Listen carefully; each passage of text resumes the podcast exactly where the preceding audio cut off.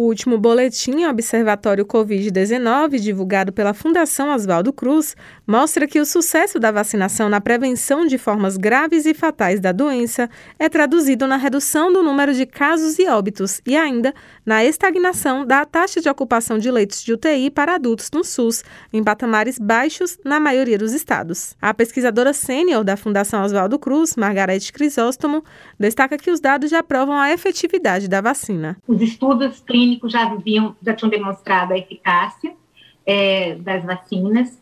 É, e hoje a gente já tem dados para falar da efetividade das vacinas, quer dizer, no uso normal, né, na realidade, realmente assim, no dia a dia, né, pela, pela população de forma geral. A gente, de fato, a gente está vendo a efetividade das vacinas. É, ela tem sido responsável, a vacinação tem sido responsável por uma redução bastante significativa é, nas hospitalizações, nos casos graves, né, no número de casos e na mortalidade. Então, enfim, é uma, é, de fato, assim, a grande, a, talvez a estratégia mais importante que nós tivemos realmente no enfrentamento dessa tragédia que temos vivido, né, da Covid-19. A pesquisadora também explica o surgimento da terceira dose. O, o esquema vacinal, ele é constituído por duas doses, né, então, assim, para todo mundo, as duas doses elas são fundamentais para garantir, de alguma forma, essa proteção.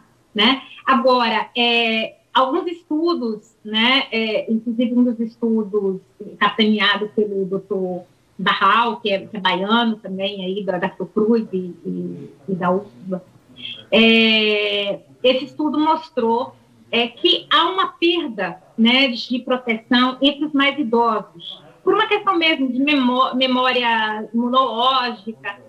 E com isso foi é, o, a, se decidiu, que o, o, Programa Nacional de Imunização incorporou uma terceira dose para os mais idosos. Né? Então, nesse momento, dizer, além da primeira e segunda dose, os mais idosos também estão tomando a terceira dose. E é muito possível, isso ainda não está definido, mas assim, existe uma expectativa de que talvez ano que vem todos nós precisemos de uma dose de reforço. Apesar da eficiência na vacinação, é preciso que alguns cuidados ainda sejam mantidos. Além da vacinação, é muito importante que se mantenham as outras estratégias, né? O uso de máscara, não tem por que não usar máscara, né? É uma coisa simples e que de fato é muito efetiva. E muitos países já têm, já, já, as experiências de diversos países já estão mostrando né, que aqueles países que, além da vacinação, incorporam também, de forma obrigatória, é, a, o uso de máscaras, que tem incorporado, por exemplo, o,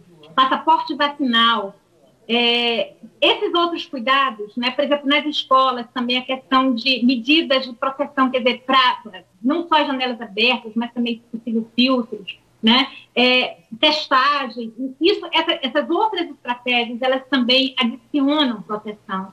Né, para que a gente possa fazer um retorno seguro. O Brasil tem registrado cerca de 500 óbitos por dia, uma queda expressiva em relação ao pico observado em abril, quando foram notificados mais de 3 mil óbitos diários. Raíssa Novaes para Educadora FM.